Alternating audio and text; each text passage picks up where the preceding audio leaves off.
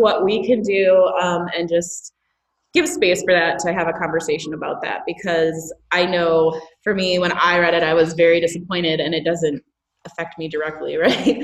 So it doesn't affect me the most. So I, I imagine the the wounding that that cause causes is is great. And so I just want to open the floor for anyone who might want to share. And you don't have to share like but if you want to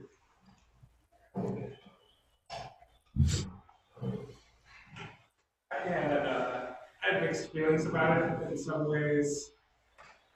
Um, like some of my initial feelings were, well, I'm over like denominational politics. Like, I'm, you know, I'm, I'm frankly glad that Dust is not part of either the ECC or another denomination anymore because we can make our own decisions and live out our own faith on this. Um, but um, on the other hand, uh, I stayed in the denominational church for years and years and years because I thought that was where God had me. Um, and had me there for a reason and um, thought I uh, was. Uh,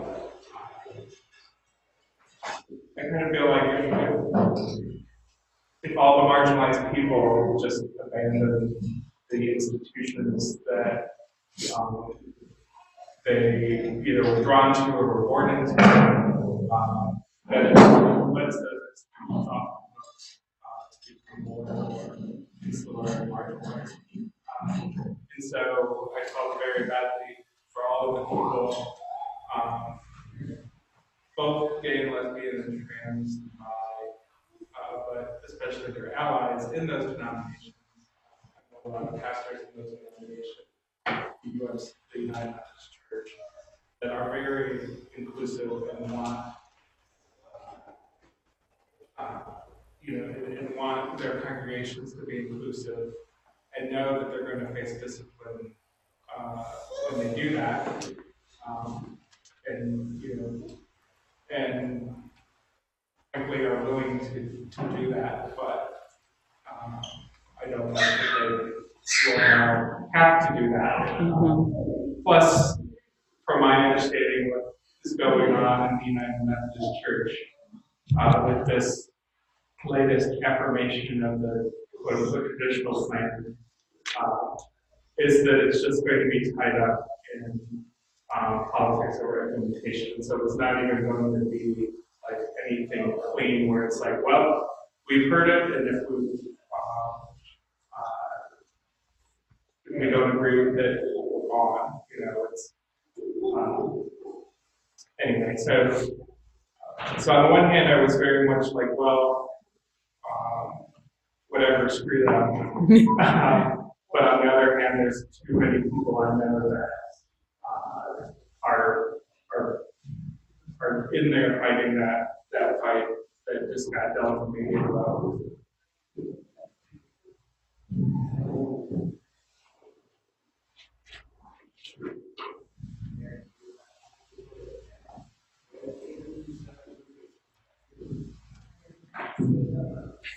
anyone Lee okay Um, so I, I, I read several things about it this week. Um, and one thing that's kind of, I guess, stuck out to me, and I think it was the bishop who apparently was talking, I don't know exactly what he was, all he was saying, but he talked about the idea that unity and the importance of being a denomination, having unity as a denomination. And, um, I wasn't really sure what he was trying to say about community and about how that, what that had to do with the votes and, uh, like which way he was kind of standing on the issue. But, um, I don't know, like, I something I've seen in this, as we, you know, we've seen the church politics around this and stances around this for years, not just ECC, but other, other denominations about how, um, how to this house, how to, how to treat their LGBTQ community members and like, I feel like both sides tend to be very similar language and there's, like, usually to talk about unity is like, well, what do you mean that you want to focus on, like, you want to focus on unity by forcing people who are marginalizing to stay in your communities or by ostracizing them? Or do you want to focus on unity by fully including those people and then saying, you know, to people who disagree, well, you need to stay. Like, um, I don't know, so like I, our making some unity as a church body is important in the larger church, but for unity to happen, like someone has to, I don't know, swallow their pride or be okay with being someone who fully agree, do we put that onus on? And for a long time, it seemed like we put the onus of unity on the people being oppressed and marginalized, and not saying, you who disagree, it's your responsibility to preserve unity uh, by, you know, stepping back. Um, yeah, that was too clear, but my thoughts. That's good.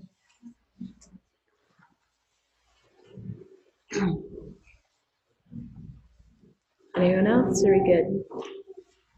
I don't want to rush anyone. I think the call for unity to speak to that part is, is just a tool of the oppressor. Mm-hmm. Yeah, like you need to. I mean, it's easy to call for unity when you're in charge, everyone should unify with you, Right. which is an absurd premise. I wish I had my phone. I read the, uh, and I feel like we've talked about this before here at Desk, but I read a really great Facebook status update. Um, but I really do do other things with my life, I promise. Uh, but um, it was, uh, it was just saying that peace peace to oppressors is when no one disagrees with their oppression.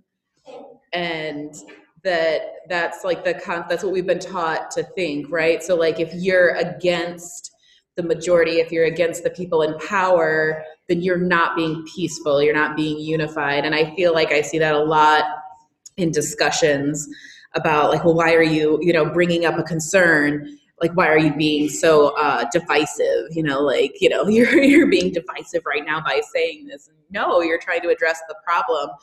And from you know dialogue and conflict it's not always bad right? Like you, conflict doesn't mean it's not peaceful you know or it's not it has to be very aggressive but you know there can be progress from that and growth from that. So yes? So speaking of like a Facebook page, have you guys seen that, that, uh, it's usually a meme, where it's like a quote saying like our culture has accepted two lies, like the first that, um, if you don't agree with someone, you hate or reject them, you know, mm-hmm. um, something else about compassion. Mhm. Uh, Yes, If you disagree with someone's lifestyle, would you? Right, and, and so, and, and someone was saying, um, you know, that, that, that's a lie. And I saw that posted a lot after, um, right, and so, from like a lot of conservative folks. Mm-hmm. Um, And, uh, it, I think it's an interesting, like, kind of building on what you say, because I don't think those that are being marginalized, like, it's not, they obviously don't feel that way.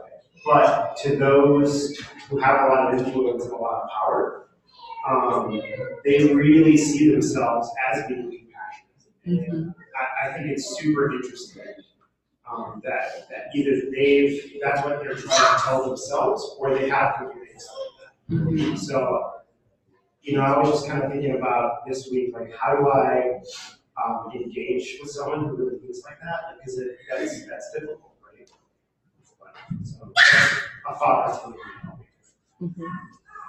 No, so um, so I was kind of like following the story this week and and looking and um, kind of how we've been talking the last couple of weeks about you know being a safe place, right? So our goal isn't necessarily salvation, but safety and creating safe spaces and being a community that welcomes others. Um, and I probably talk about this way too much, so you can start throwing things at me. Just wait a little bit.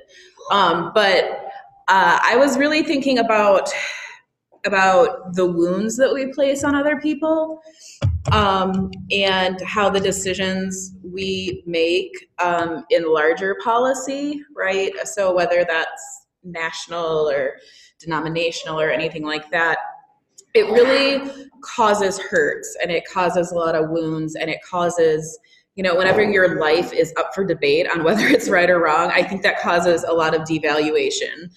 Um, and so i really started thinking um, and i know that tana has mentioned this before um, about about trauma informed care okay? So this is a big thing right now. I use it a lot with my work. Um, i it's something that's changed my life personally and even like it's changed my marriage. Like cliff will read on this and he'll be like oh my gosh this explains everything that's ever happened to me. Like i'm trauma you know but in a good way right? So like to be able to recognize the trauma you suffered. So the sad thing is like any major i don't want to say it's a fad or, or theory sometimes people get really stuck on on that trauma, right? So, oh, you've been traumatized. I need to just re- recognize that. And we miss the healing part. Um, so now there's even more studies going into well, how do you fight that, right? So we recognize people are traumatized.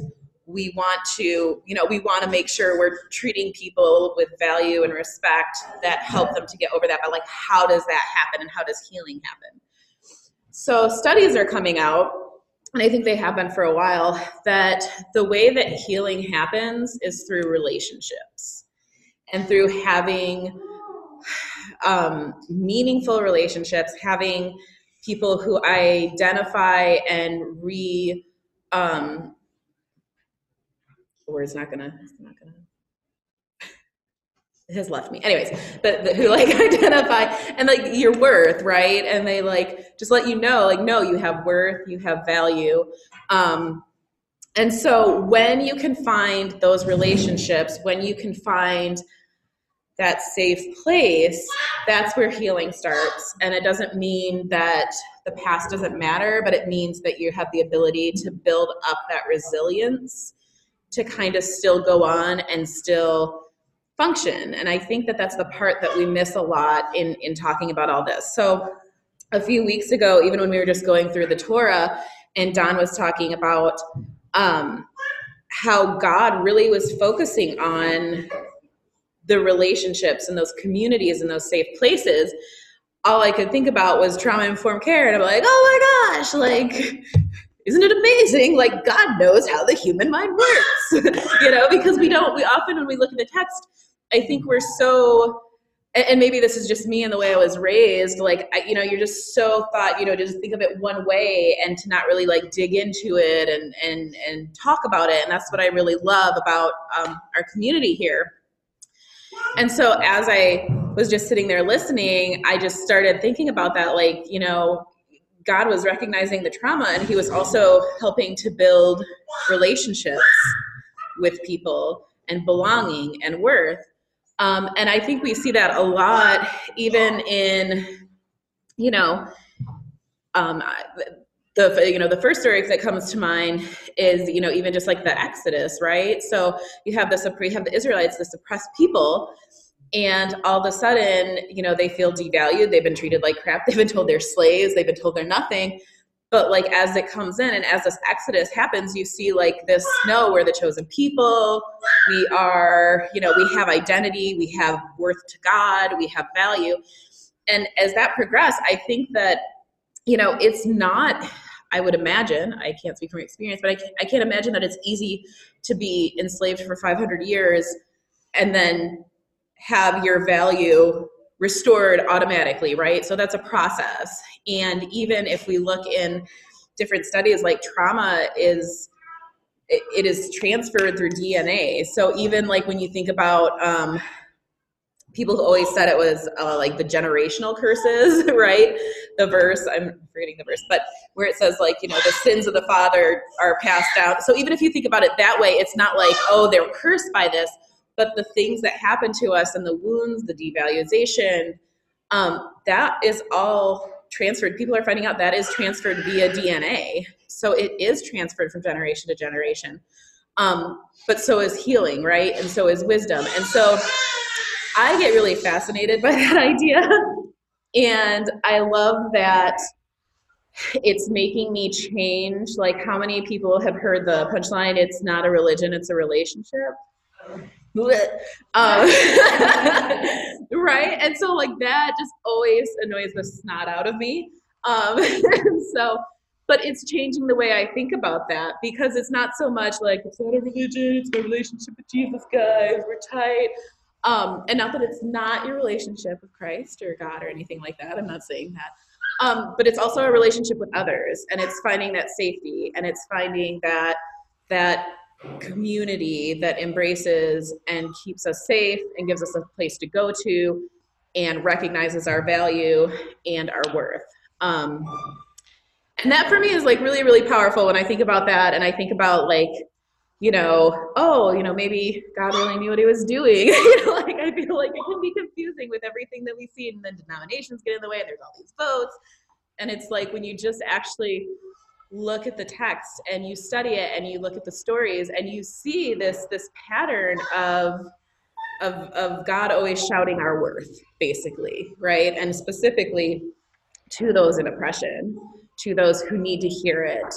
Um, you know, Jesus, you know, could hang out with Pharisees and stuff like that, but he could also go and hang out with prostitutes, you know, and he shouted their worth. He was like, no, you belong, you matter. And so, um, and not in the, you know, big slogan way, you matter.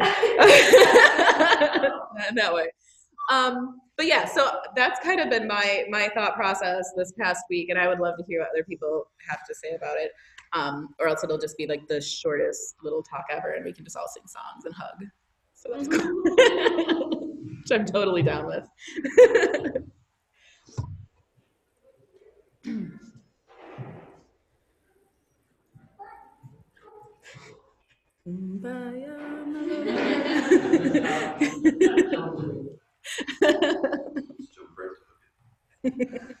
Group hug for 30 minutes. We'll all feel great afterwards. I mean, I, I meant everyone but you. No, I love you. oh, trauma. Sorry. I know. She's like, don't you talk to my mama like that? Um, I, I think, you know, a lot of studies out there do, and I'm sure about them. Um,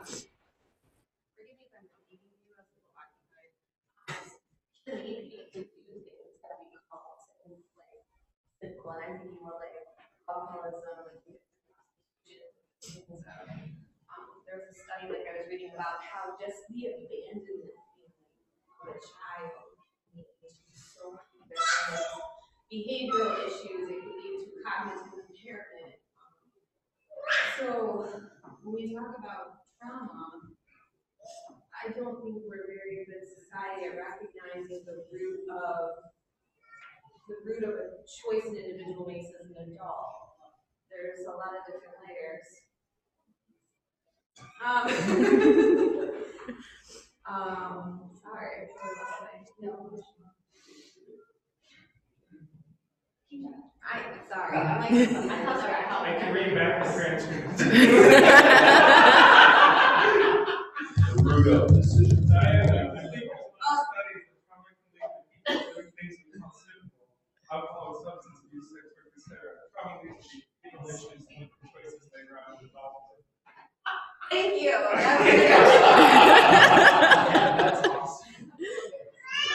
Um, but I, I think we don't look at being like proactive, I think what we wanna do is like, I know we talk a lot about the turn and burn, and then even people who are more progressive in the church look at cutting that piece out of someone's life, well, that is a big part of them. Like, if you struggle with abandonment and side effect, if you're an alcoholic, or you have been taking on that identity, you can't just cut that away from someone. Mm -hmm. Like there there has to be a healing process and relationship is a big part of it. Like when people are little, not just as adults. So I don't know.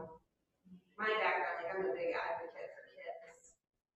Um, and that trauma that they deal with at a very young age just kind of goes away. It just unfolds into something else it leads to, uh, if someone is able to quote unquote function in society, lots of things are masked.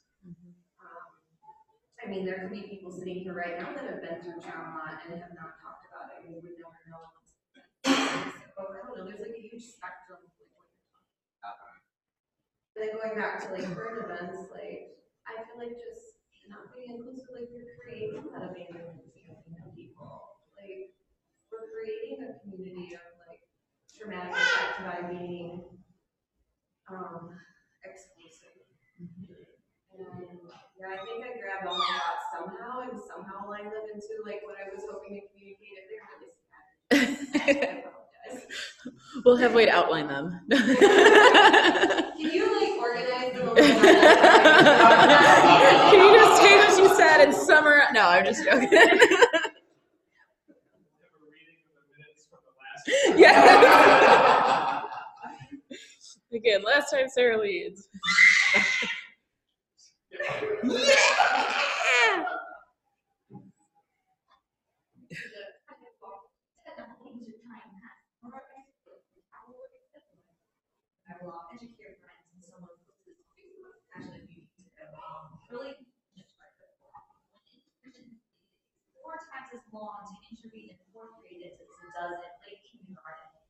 of brain development, because the increase in contact with are older.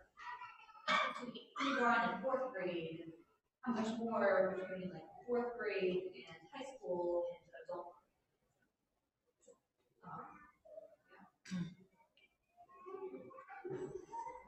Yeah, so like, I mean, when we talk about stuff like this, it's really, to me, it's very interesting and also terrifying because it's like every time I like yell at my kids, I'm like, oh, trauma, oh God. I'm really sorry about this.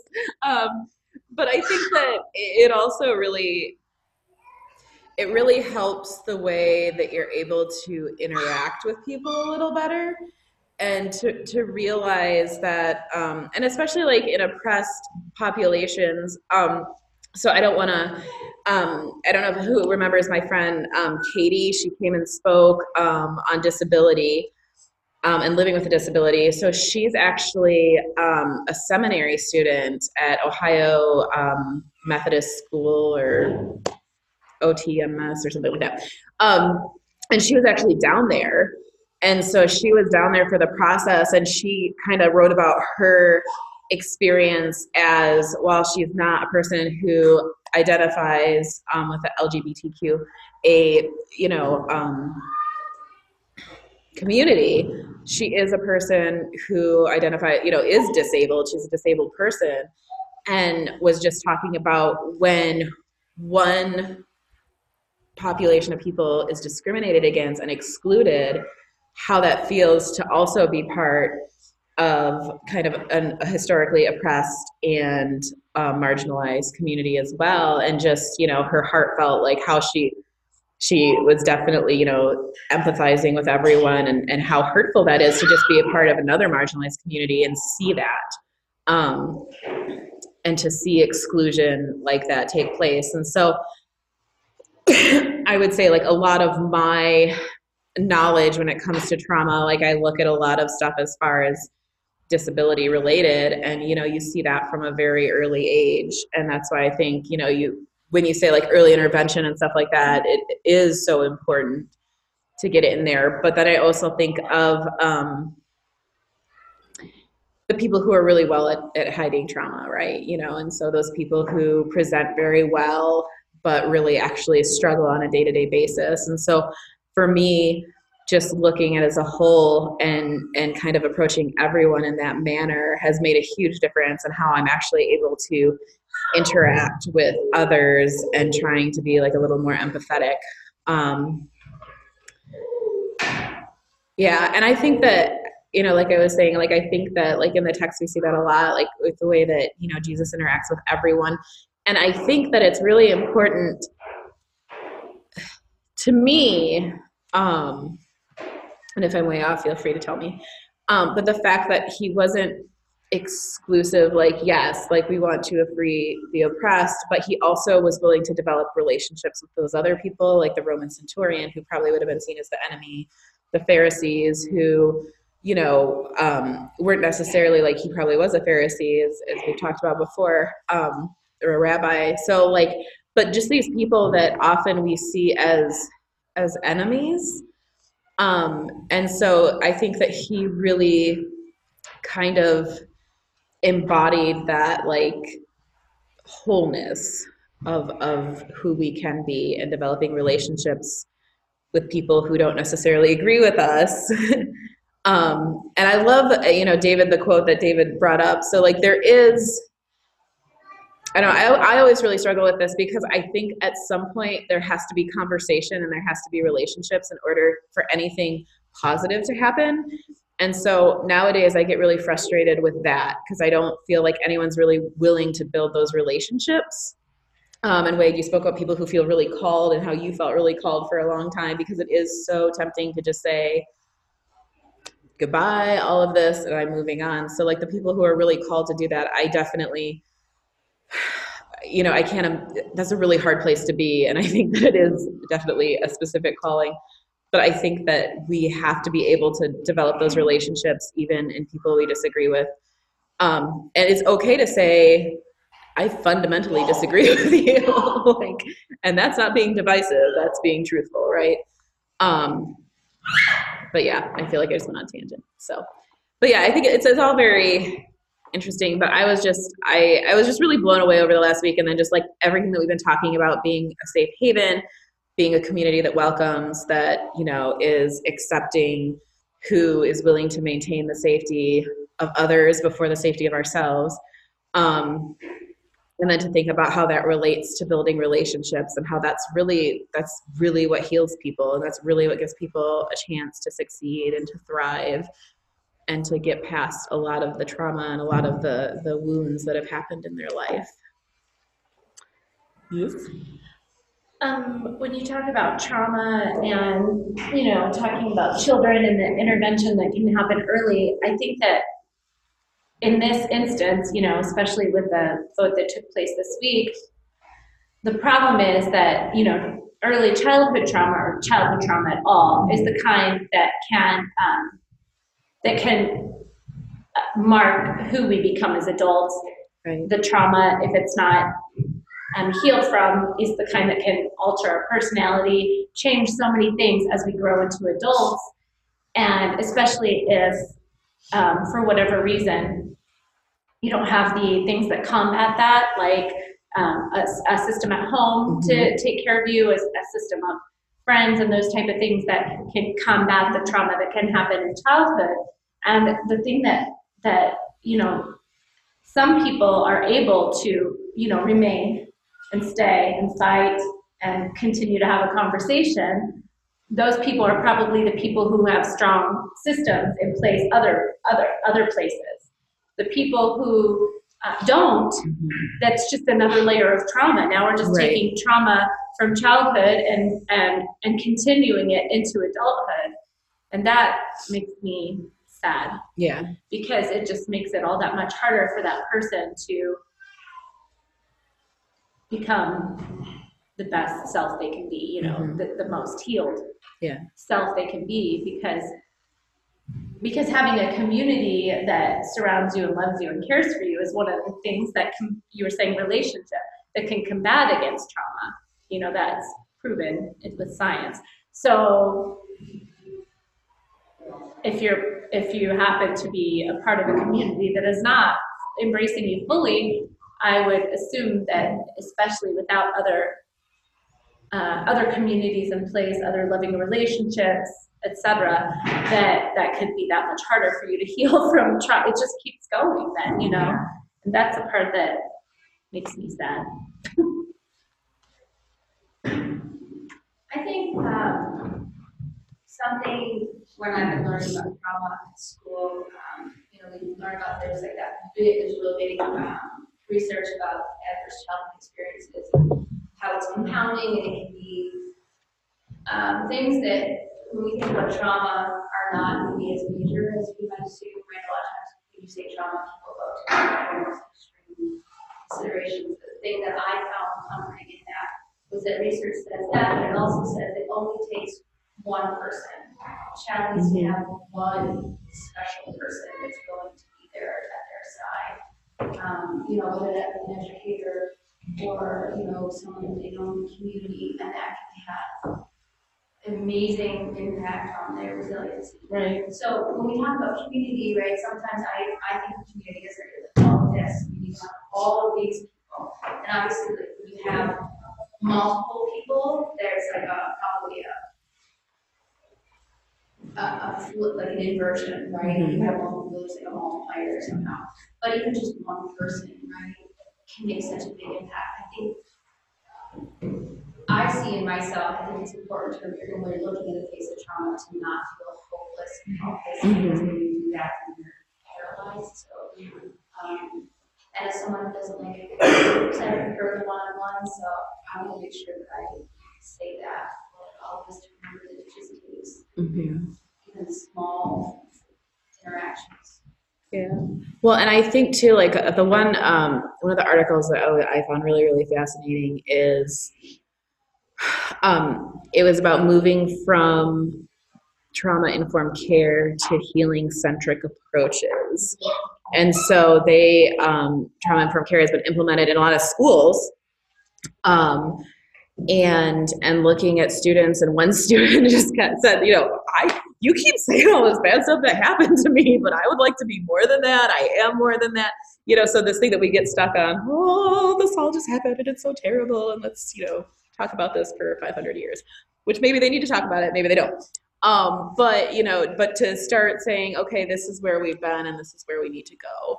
And so making healing the primary focus instead of the trauma the primary focus, but like using that information to create a system that's healing and mm-hmm. relationships that are healing. But yeah, that always makes me feel better too. Like just one person can help. Because when you think about it, like even like in the foster care system, and I know this is like a little off, but you know, just like having one person who can really give you some love and some safety and some security that makes all the difference. Like having a place to go that is safe, a person that's safe. Did you have hand up? Oh, I forgot to leave. Sorry.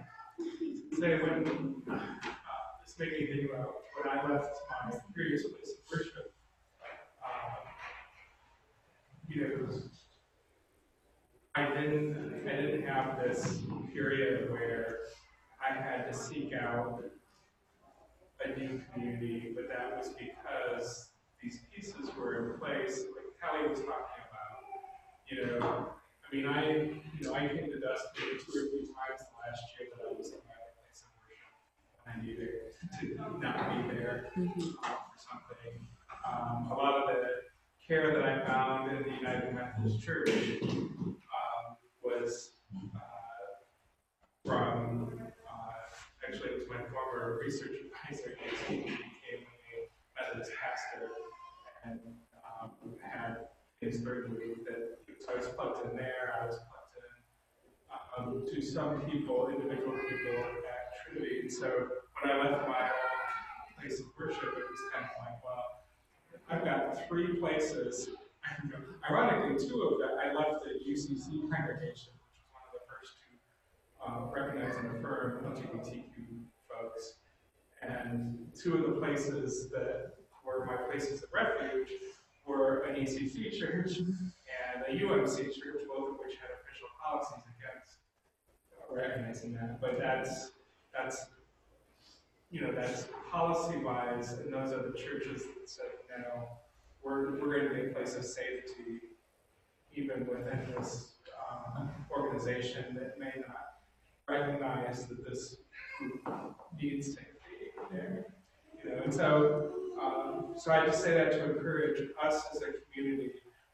Um, you know, when people come here, and I know we're not like this, we're not like, oh, you come twice, so, you know, you know, here's your time off, here's your membership brochure, you know, things like that, but that we, um, that we have historically done it, community, and maybe need to be intentional greater place of safety and healing, even for people that we perceive as being plugged in and having uh, a different primary community.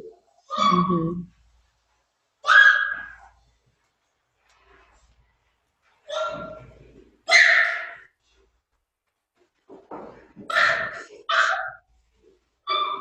There's less to say.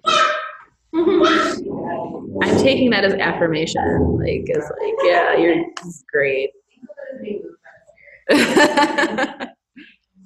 um, yeah, I really don't. Sorry, I really don't have like a ton more, but I just um, that's kind of like where my head has been this past week um, with all that, and just thinking about uh, how I'm really uh, very grateful for you all and for this community because it is nice to be. It's it's nice to be part of a community that is affirming and is um, inclusive and i think that uh, I, I wish that for so many other people and i see so many of my you know friends struggling and stuff like that. So i uh, am definitely very grateful for what we have here and i just kind of wanted to be more like encouraging that i feel like we're already like on this path of being that safe place and just more like i feel like we're going in the right direction. I feel like you know i feel like we're, we're doing we're doing all right and um, I'm really grateful for being able to look at the text in a way that kind of shows that, right? That shows that that God cares and values us and and there's worth in us instead of uh, you're a dirty sinner and you need God, you know, like it's a different way, a different way to to look at it, you know. So like I was always raised with, oh, he's a loving God, but you know, but this, but that. Um, and so I think that to me, um, it's really just helped open my eyes to a lot of things. And it's always so interesting, like when you read all this kind of somewhat complex at times psychological stuff and scientific stuff, and then you realize that like God's already been implementing that for thousands and thousands of years. It's a very fascinating experience, and it's a very good thing. So. I have an observation and a question, Wade. I'm sorry, I keep putting you on the spot, but you volunteered the information, you know, and, and how you were talking about how it was a long process before you left the, that community and how you were plugged in other places and how important that was. Um, but I read a lot of uh, online, and I feel like I might have had a discussion with Don about this, but I'm not sure. Um, that um, I think we have to be careful as a community that is inclusive to not, it seems to happen on online discussions a lot, but I mean, it can happen in person too, I assume, to not um, swoop in and be like, well, you should come to our church then. Because I feel like somebody, I feel like it was Dawn, but maybe it wasn't. Somebody said to me, like, if you think of it like a marriage, you know, you're not, if somebody's like, I'm having a really hard time in my marriage, you're not like, well, this is Joe, you should marry him. Like, right, no, that's that's not what they need in that moment. I mean, They haven't no. even decided marriage is over. Like, they, they probably took their vows seriously. They're probably joined with that person in such a way that they're not just all of a sudden like, oh, you're right, I'll marry Joe. Like, if you think of it that way, like, if if they're going to break up, it's not it's not going to be because you swooped in and said you should come to our church instead. Like, maybe that's good timing. Maybe they've been going through a process for years and they are wanting to move to a different church, but maybe not. Maybe they never will. So there were a lot of things I saw around this, the UMC uh, discussion, you know, on Monday and Tuesday, where, yeah, there were a lot of people that were in UMC posting on my friends' threads and basically saying, oh, we are always welcome at my church, or, you know, you know, the, you know, the, what's the, you know, the Episcopal Church, the Christian Church USA mm-hmm. is, you know, you know, is ready to welcome these, you know, hordes of refugees from the UMC church that are going to now swell into that, but not recognizing, you know, right, that, you know, to a lot of, to many Methodists, um, especially, especially cradle, you know, cradle Methodists, you know, that is their identity, and they're, or even those that have chosen the Methodist Church over other denominations because of specific ways that they uh, worship and celebrate God. You know, um, you know, to just say, well, um, you know, well, obviously that's not going to work anymore. So clearly, you should, you know, like, you know, even today, uh, last Friday, I made a Lutheran joke. Uh, just because I was raised Lutheran, like one person at the table got it and laughed because it was, it was a clearly Lutheran joke, you know?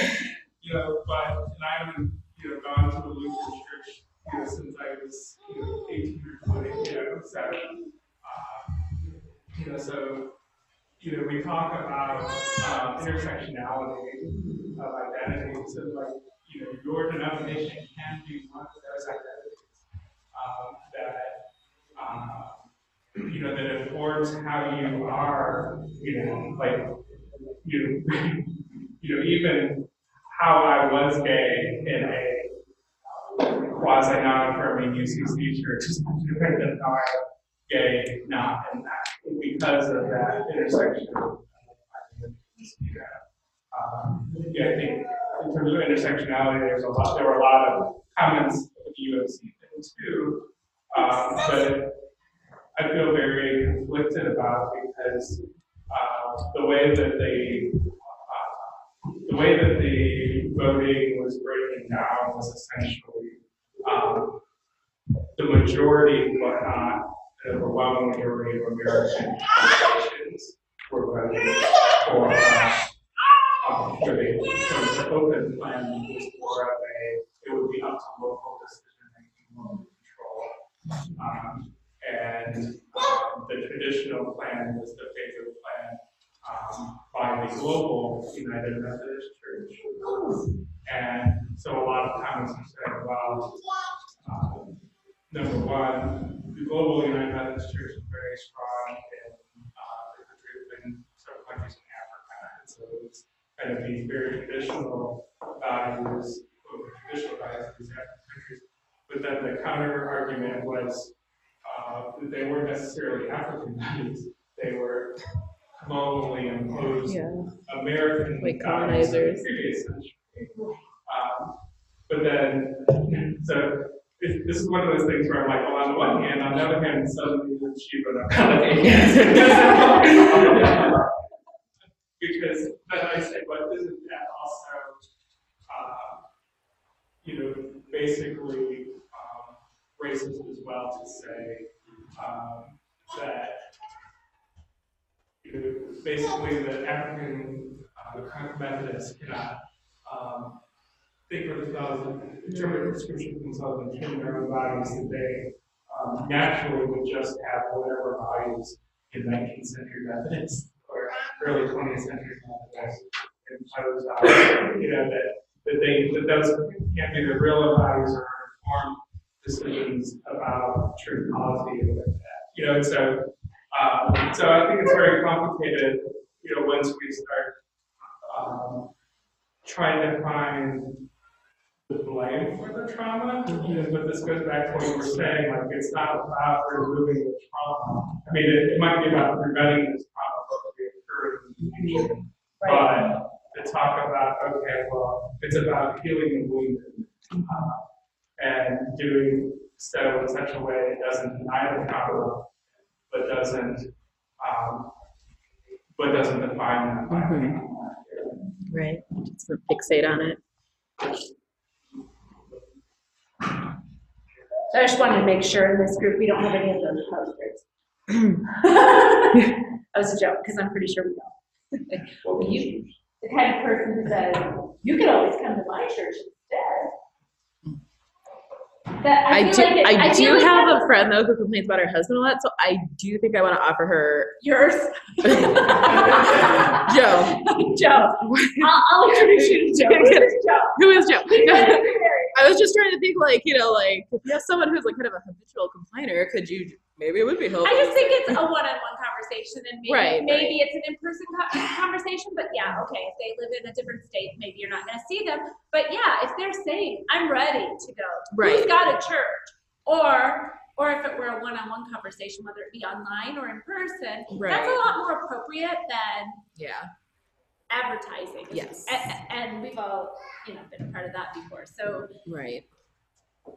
Yeah, I think there's always that that there's a lot of temptation to do Yeah, that there's- because the other side of that is well we love our community like we like it here we obviously think it's great that's why we keep coming back Mhm. so we're like so sometimes it's hard not to do it because it's not out of a, it's out of a genuine place of enthusiasm and, and loving and welcoming. I mean, that's, Mm-hmm. but I think we have to think of it the other way, you Mhm. know, and, and maybe have those conversations in, in a different way that's more appropriate. Yeah.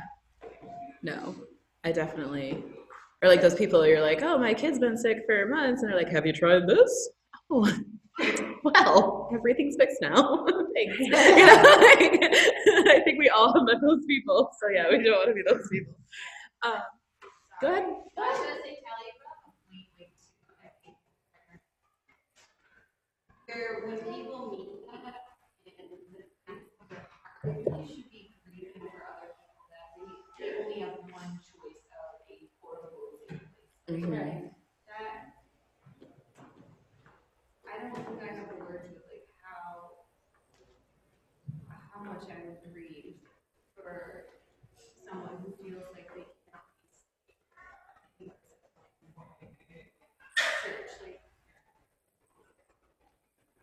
I don't know, maybe I'm speaking out of turn, but I, I just, I think it's very, I think you're on that point, and I just can't imagine like the emotions that someone would be going through. Right, well, I mean, and the truth is, there's so much complexity to it. They, they can feel safety there for lots of reasons, because, well, they could be one of the exceptions, you know, they could be one of the exceptions that says, oh, we know this is the policy, or but we don't care. We're gonna be fully inclusive here until somebody comes and kicks us out, kind of how daunted, you know, like, we're gonna do this thing at some point, it's gonna cause a problem but also that they're longtime friends, family, people who are inclusive, accepting, you know, completely, that, that are part of that community. So it's very, it's like doing a, like a heart transplant. Like you've got to take out every little, all the bits of tissue and little vessels and, you know, it's, it's way more complex than that. So, so my point is we might not need to grieve. They, they might feel completely content where they are. You know, they could be sad about the decision and still know that their community that they are a part of is is a loving community. We don't know each scenario because it's too complex. So I think a better approach is if you feel the need to post online, not saying, hey, you people can do this, but if if you want a presence of this is what we talked about at my church this weekend, then mm-hmm. people could see that and and, and maybe they'll want to discuss it with you versus, hey, you all should leave your church and come here. You know? I guess like the point I was trying to make was like the grief is more like people are put in those positions of I either stay where my family is where I've known for like thirty years, like, but I'm not fully accepted for who I am, Right. or I go somewhere else without my family. Right. accepted. Yeah. I, I didn't mean to like say, speak for someone, they're grieving, like, I guess, like, that's the grief, Right. Yeah. Well, that's because you're very.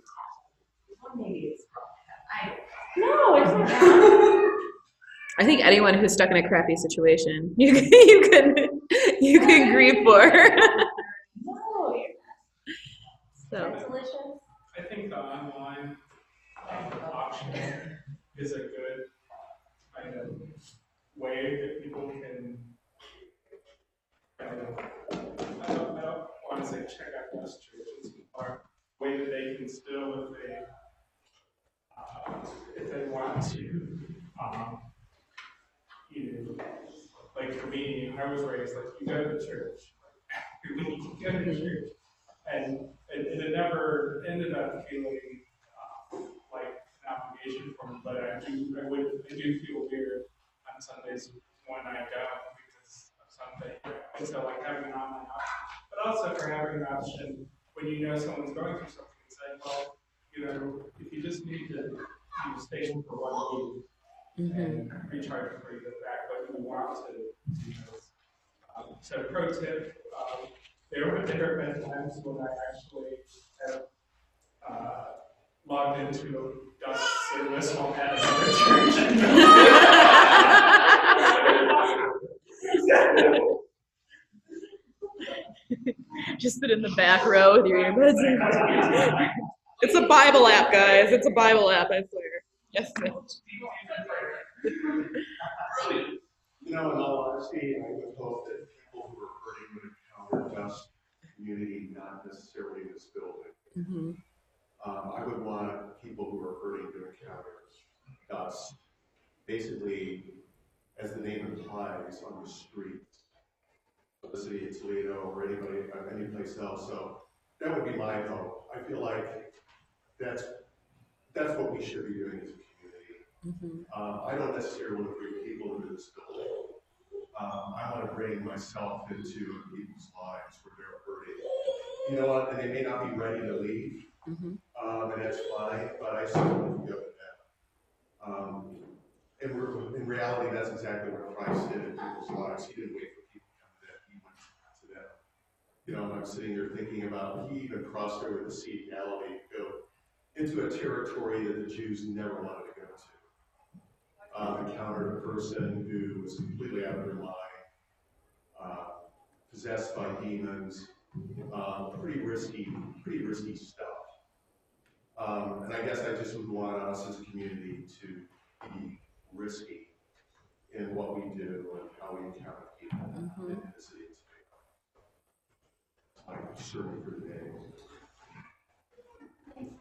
Sounds good. No, I think it's even like when I, when I even think about it, um, and my, my family gave me so much crap for this, um, but like when I got to tell my friends, like, oh, who you meeting down at Pride? Oh, just my church. We're just going down to Pride. You know, like it to me that was like this really cool experience and like the look on people's faces and you know, and like even my family who's very fundamentalist, like, you know, I'd be like, oh, you know, we're meeting at church down at Pride, and they just be like, oh, you know, like not know how to respond to that. So I think, you know, stuff like that, absolutely.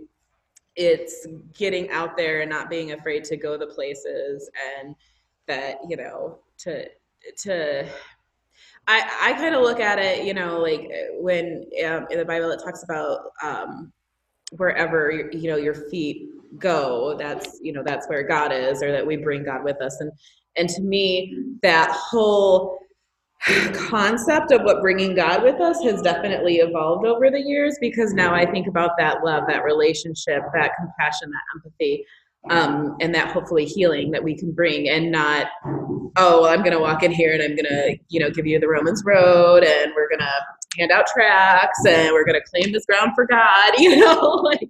So it's definitely evolved, and I'm very thankful for that. and I'm sure you all are too.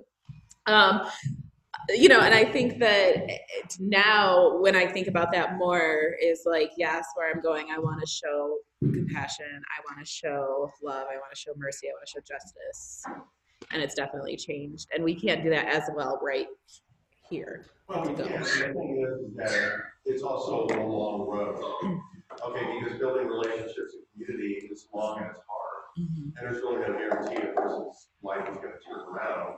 Maybe it will, maybe it won't, and the fact of the matter is, is that, um, maybe it's gonna take a long time. Um, That's what community life's all about. It's not like you said, it's not getting you out of track, it's not like, hey, we have the perfect sermon for you today.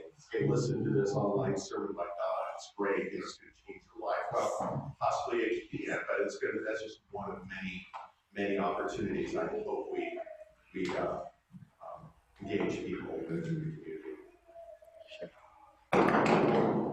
One of the things we should probably keep in mind though, um, if we're offering up, you know, or, or whatever, is that, um, and I don't mean to speak for the LGBT community, um, but from what people told me is that it's been, like, um, what do you call that, um, when you say you're gonna do one thing, do another, phrase, well, there's that, but there's like a phrase, like, I don't know. Um, that's it, bait and switch, thank you. Um, so it's like where, you know, somebody will be like, well, of course, you know, we're, we're, and we, and we, oh, we love you, we totally love you at your, our church, but they don't like that, like, you're barred from leadership. Right. Whatever, you know what I mean? And even some of the people, like, in the bribery, um, uh, I think, actually, I think it was CJ that was telling me this, like, a lot of, a lot of people get suspicious of the parade because it's become a place now where like businesses will go to like basically like lift their social, mm-hmm. like, you know, oh, look at us, there's no so like you know, and. I love my AT&T rainbow necklace, okay? So I, I, so my point is just like, maybe keep that in the back of our minds, that if people seem a little like put off or a little hesitant or whatever, like maybe just kind of keep that in mind how we talk. hmm I'm also thinking like what Tally said because there's so many times where I like will read those threads and like there's certain churches they're like come here we don't judge and you're like and you just like say something. And so like that would be like they're like oh well Mary Joe and we're like no marry Steve you know? So like to stay away from those conversations as well. Because I just I don't know. I I think there was one thread the one time that I was just like I can't I have to walk away. Can't comment. Can't comment. But all right Tally what's next? What do I do now